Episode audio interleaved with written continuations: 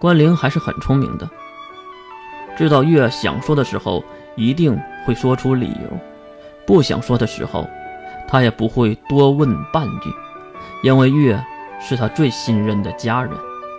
随着关灵再次打开手机导航，两个人也是艰难的来到了戴克给的免费券餐厅。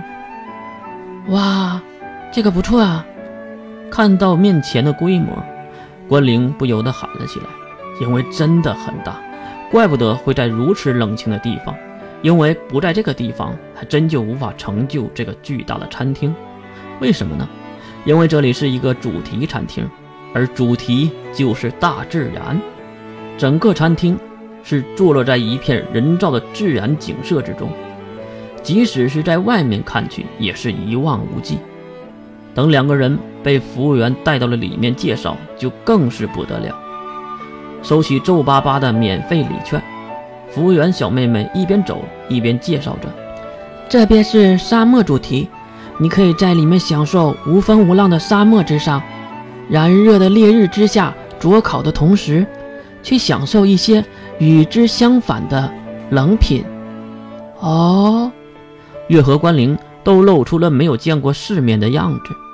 然后这里是热带雨林主题，遮天蔽日的灌木林，脚下的溪溪流淌的河流，稀奇古怪的鸟类和昆虫，都是。刚说到昆虫，关灵就身体一抖。眼睛非常尖的服务员妹妹也是发现了这个举动，毕竟能在这里工作的都不是凡人，马上就意识到关灵可能不喜欢虫子。请您看下一间，林间石凳。这里是……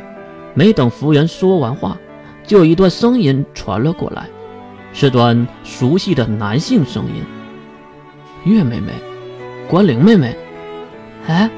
两个人转头看向林间石桌的主题的门口，竟然有两个熟人站在那里。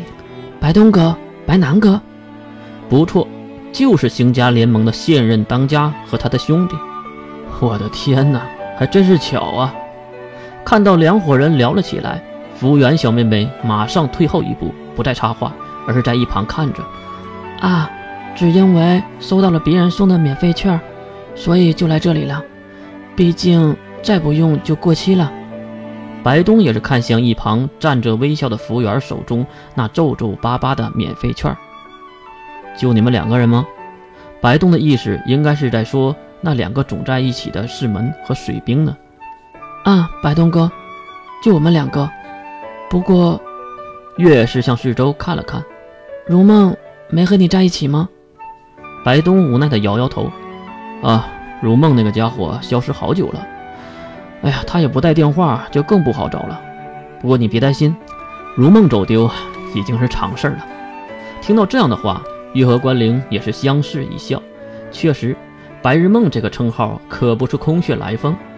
既然只有你们两个，不如一起吃如何？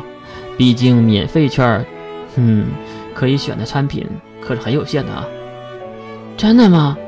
听到又要免费白嫖，月当然高兴，而后面的关灵一脸的害羞，毕竟不是所有人都和月一样脸皮贼厚。那就帮我找一个林间主题的位置吧。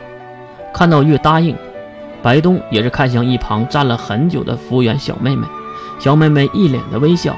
好的，侍卫，请这边。跟着小妹妹，世人走进了所谓的林间主题。哇，刚刚走进来。月就不由得想说：“有钱人真好啊！”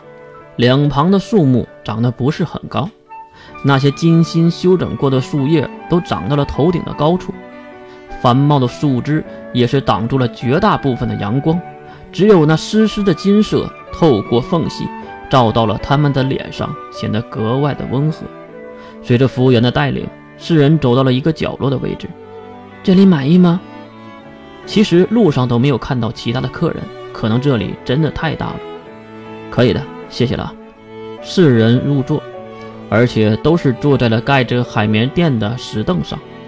不过白东和白南却拿掉了上面的海绵垫，可能是男人火气旺。不用吧？放下了垫子，白东接过了服务员递过来的平板电脑。先生，点菜成功后会直接上菜的，有什么问题可以用电脑联系我们。祝您用餐愉快。点头后，服务员小妹妹离开，目送服务员，白东也是将手中的平板电脑递给了月这边，来，女士优先。